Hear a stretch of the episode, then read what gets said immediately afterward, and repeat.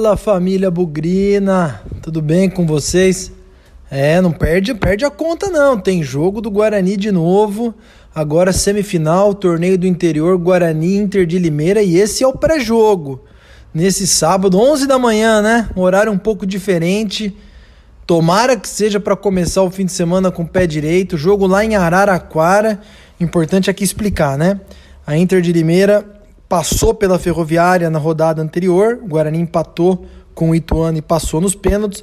Como a decisão do mando de campo do torneio interior leva em consideração a soma do campeonato até agora, a Inter e o Guarani chegaram a 17 pontos. Porém, a Inter tem 5 vitórias contra 4 do Guarani. Então ela optou por fazer o Guarani sair lá de Osasco, na verdade veio até Campinas, né? E depois seguir até Araraquara, onde ela ganhou da Ferroviária. Então, para a Inter, nenhum deslocamento. Para o Guarani, uma viagenzinha aí, não muito longa, mas também que vai fazer perder um pouquinho de treinamento aí. Mas vamos falar sobre esse jogo importantíssimo, a rodada, o ritmo aí, a campanha para a volta na Copa do Brasil continua e tem a Inter de Limeira pela frente como o jogo contra o Ituano, jogo único. Quem ganhar passa para a final, quem perder tá fora e se empatar vai para os pênaltis igualzinho o Ituano. Quer dizer, esperamos que se não vá para os pênaltis e que se for para os pênaltis não seja essa loucura que foi o jogo contra o Ituano. Vamos falar sobre esse jogo e vamos discorrer um pouco mais aqui no Bugricast pré-jogo. Bugricast, o podcast da torcida bugrina. É, esse jogo contra a Inter de Limeira aí, olha, na minha cabeça vai ser uma parada duríssima. Primeiro, porque a gente não pode usar o raciocínio lá da estreia no Paulistão, parece que foi ontem, né? Mas já faz mais de seis meses, quando o Guarani enfrentou a Inter lá em Limeira, 4 a 0 Romércio fez gol, Todinho fez gol, Giovanni fez gol. Foi uma noite inspiradíssima, um 4 a 0 fora de casa. Aliás, foi o cartão de visitas do Guarani para esse Paulistão. Agora a história é completamente diferente, né? Depois daquele jogo, muita gente, eu inclusive, hein, apostou que a Inter já seria a primeira rebaixada e a Inter não só não caiu, como fez uma campanha bastante digna, ganhou do Corinthians na, em São Paulo, ganhou alguns jogos importantes aí fora de casa e com tudo isso não caiu, classificou-se para o campeonato do interior. Aliás, ela brigou por uma vaga na, no mata-mata até a última rodada, eliminou a Ferroviária e agora vem enfrentar o Guarani. A situação da Inter, na minha opinião, ela é relativamente parecida em termos de aspirações com a do Guarani. Então, a Inter também busca uma vaga na Copa do Brasil. A Inter é uma equipe muito tradicional e que passa por um processo de reconstrução. E a gente pode esperar aí que vai vir com bastante apetite, vai vir com bastante vontade para ganhar do Guarani e, continuar a luta aí pela vaga na Copa do Brasil. A gente tem que se superar mais uma vez. Eu fui bem duro no comentário final ali no jogo contra o Ituano, deixando de lado o comportamento da cobrança dos pênaltis, que eu achei em muitos casos até antiprofissional. Eu ouvi a entrevista do Carpini depois e ele falou um ponto que eu achei muito interessante que essa vitória, essa classificação na marra, sofrida, em pênaltis intermináveis, tenha sido a chama para a recuperação técnica e tática desse time. Ele está desconfortável, ele está insatisfeito, acredito que os jogadores também, e a torcida, mais do que ninguém, está pistola com a forma como o Guarani está jogando. Que tudo isso que aconteceu contra o Ituano tenha sido o fio condutor aí de uma recuperação, que tenha sido um estímulo, porque, de novo, para a gente, esse campeonato é muito importante. Vale 360 mil reais agora no torneio do interior, mas também vai valer uma vaga na Copa do Brasil, no mínimo quase mais 600 mil reais. Isso se o Guarani ou o time que for campeão cair na primeira fase do ano que vem. Então, cabeça erguida, vamos com tudo, porque a gente precisa do dessa vaga. Falando sobre o time, e eu acho que a parada é duríssima aí também. O Guarani vai continuar com desfalques. Giovani continua fora, Rafael Costa continua fora, ambos lesionados. Tem o trio com a suspeita de gripe lá, com, com sintomas de gripe, né? Suspeita de Covid, é muito prematuro para dizer. Parece que eles fizeram os exames aí no começo da semana, a gente deve ter algum resultado. Mas Cristóvão, Alemão e Igor Henrique estão fora também.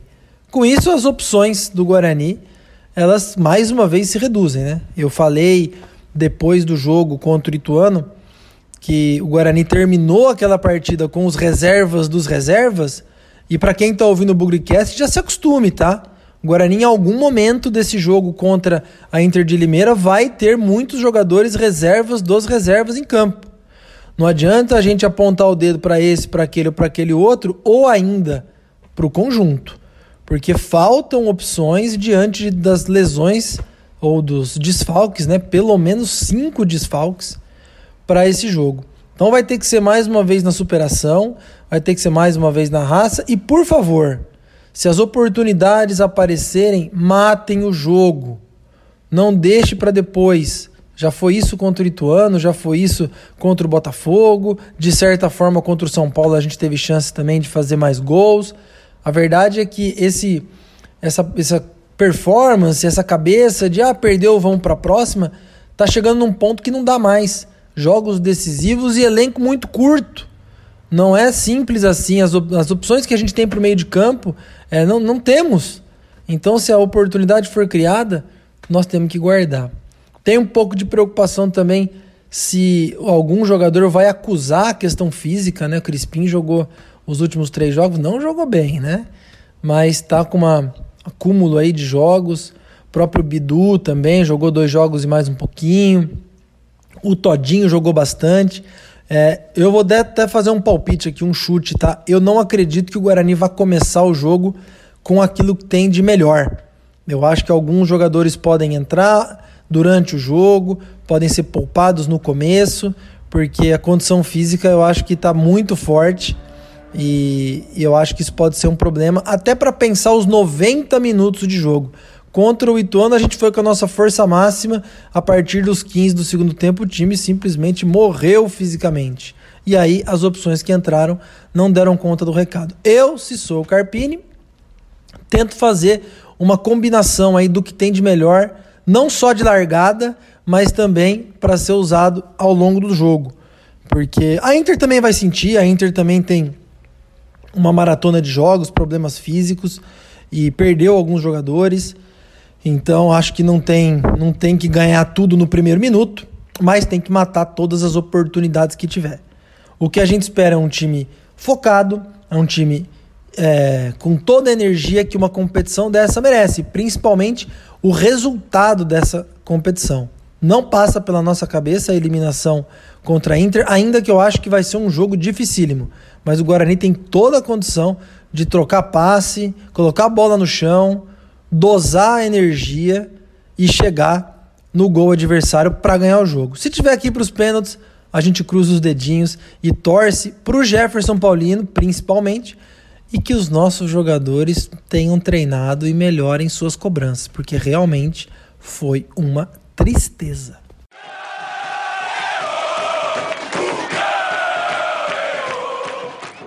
Alô, Victor Rede, conta aí pra gente desse Guarani Inter de Limeira. Eu sei que um pouco você já contou lá em janeiro, mas sempre tem uma novidade, sempre tem um assunto aí para para contar para os nossos ouvintes. Fala um pouquinho mais das estatísticas, dos dados e da história desse confronto que já marcou história para o Guarani, hein?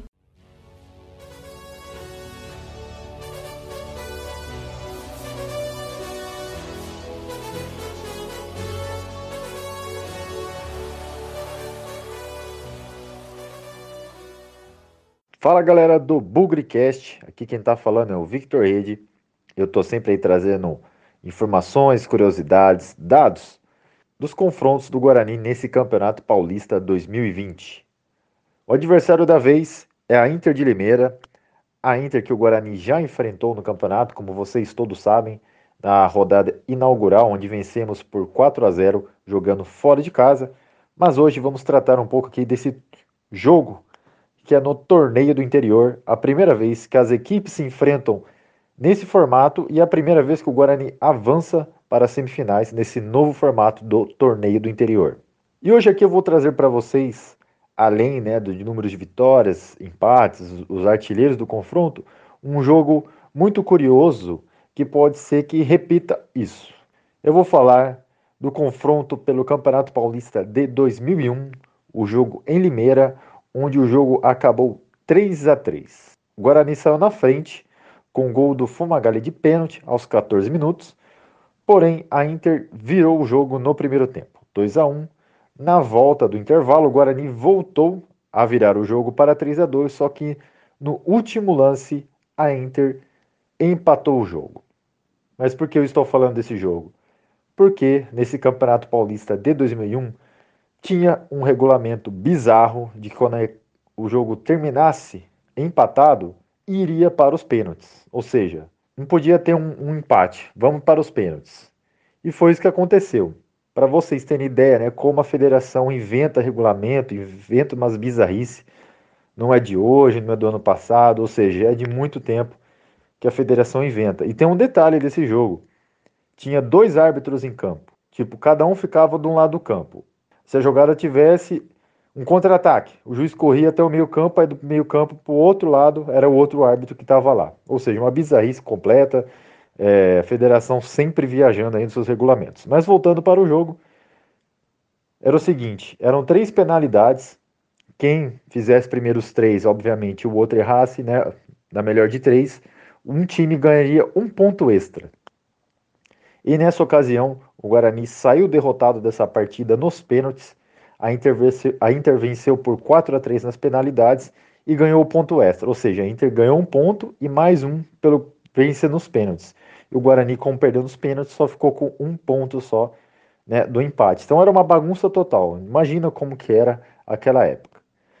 Então, eu estou falando desse jogo que pode ser uma possibilidade, né? Do jogo de hoje, agora de manhã, das 11 porque, como vocês sabem, é um mata-mata, é uma semifinal. Então, se o jogo terminar empatado, vamos para os pênaltis, assim como foi lá em Osasco contra o Ituano. E o Guarani nesse confronto tem 12 vitórias, 16 empates e 10 derrotas, com os artilheiros aí Neto e Jorge Mendonça, ambos com 3 gols. Eu espero que vocês tenham gostado. Um grande abraço e até a próxima. Bom, pessoal, eu falei aqui durante o, o, material nosso aqui do pré-jogo de dosar o elenco, de não usar tudo no começo, tentar ponderar ao máximo aí as questões físicas, né? E eu falo isso com bastante é, lamentação, porque eu imaginava que o Guarani voltaria numa condição física muito melhor da pandemia. Já são três jogos, e o que a gente viu, além de jogadores visualmente fora de forma, não dá nem para falar aparentemente. É, e quando eu falo fora de forma, não é só a velocidade, a técnica, não. É o próprio corpo do jogador. Você vê que tem uns quilinhos a mais ali aparecendo. E é uma pena, porque acredito que se a preparação física tivesse sido diferente, e aí não dá para culpar o preparador físico, não dá para culpar só os jogadores, porque a gente não sabe como que foi a dedicação deles, como que foram aí esses momentos de pandemia. Foram mais de quatro meses, é lógico que a condição física é prejudicada, mas alguma coisa falhou, alguma coisa aí deu errado. E agora a gente tem que correr atrás do prejuízo. Hoje está fazendo um mês que o time voltou a treinar, é, dia 1 de julho, se eu não me engano, dia 2, dia 3 o time voltou a treinar. Então, infelizmente, o físico ainda compromete, diferente de alguns adversários. Eu acredito que a Inter esteja numa condição difícil, porém melhor do que a nossa, pelo que eu vi no jogo contra a Ferroviária. Acompanhei aí a atuação do nosso adversário. Eu falo isso porque, já falei, alguma coisa deu errado e a gente está muito chateado. É, eu falei sobre a questão do profissionalismo no, durante a pandemia, falei isso em algumas lives, que o Guarani pareceu ter tratado de uma forma muito profissional a parada. Deu a entender até nos vídeos de treinamento que a gente viu que a condição física dos atletas parecia muito boa e que ninguém tinha sentido a pandemia, mas isso não é uma verdade. Quando a gente vê o time em campo, a gente vê a bola rolando, o Guarani parece muito, muito atrás na preparação física. Mas isso é um problema é, dos jogadores, da comissão técnica, para a gente nós temos que torcer. Não adianta olhar para trás e reclamar que o time está mal condicionado fisicamente. Como é um problema da comissão técnica e um problema dos jogadores, os jogadores têm que se doar ao máximo mais uma vez. Estão jogando por uma camisa centenária, estão jogando por uma torcida apaixonada e a gente precisa, enquanto instituição, dessa vaga na Copa do Brasil. É, idem para a comissão técnica, tem que tomar as melhores decisões. Eu falei aqui, já que o físico tá ruim, tenta dar uma equilibrada no time, tenta não colocar tudo o que tem de melhor tecnicamente logo de cara, porque senão pode prejudicar o restante do jogo. Por isso eu acredito, eu acredito em mudanças na escalação inicial. E por isso também, Carpini, vão pensar no Ricardinho, um jogador que ainda não foi usado, um jogador que tem menos problemas aí de cansaço. Nós temos que rodar o elenco, nós temos que conquistar essa vaga na Copa do Brasil e ele é importante. Você insiste que ele é importante no processo, que você pensou aí em usá-lo no jogo contra o Ituano. Então, quem sabe agora, né? Quem sabe aí fazendo algumas funções diferentes, onde o Guarani estiver mais sobrecarregado, o Ricardinho não possa ser esse cara que vá nos dar esse arranque final rumo à vaga na Copa do Brasil. Não podemos esquecer que o Ricardinho é muito pé quente fez o nosso gol do acesso em 2018, na Série A2 para a Série A1, fez gols importantes na Série B no ano passado, naquela retomada do Carpini, também fez em 2018. Então o cara é pé quente, hein? E nós estamos chegando numa hora crítica para o Guarani nesse campeonato, que às vezes a sorte pode fazer diferença. Então, Carpini, pensa nisso, pensa um pouquinho aí, porque a gente precisa do elenco é, sendo usado da melhor forma possível. Acredito numa vitória, acredito numa vitória difícil, suada, sofrida e não descarto a condição de pênaltis também. Tamo junto com o Guarani, tamo junto nessa caravana rumo à Copa do Brasil e se Deus quiser aí depois desse jogo, vamos falar sobre a final do torneio do interior, uma classificação tão desejada pelo Guarani e se Deus quiser um pós-jogo bastante leve, bastante descontraído, já projetando a final com o vencedor de Botafogo de Ribeirão Preto ou Red Bull Bragantino. É isso, espero que tenham gostado do programa e sem esquecer nunca que na vitória na derrota, hoje sempre Guarani. Avante, avante, meu bugre, que nós vibramos por ti, na vitória ou na derrota, hoje sempre Guarani. É Guarani, é Guarani, é Guarani. Guarani.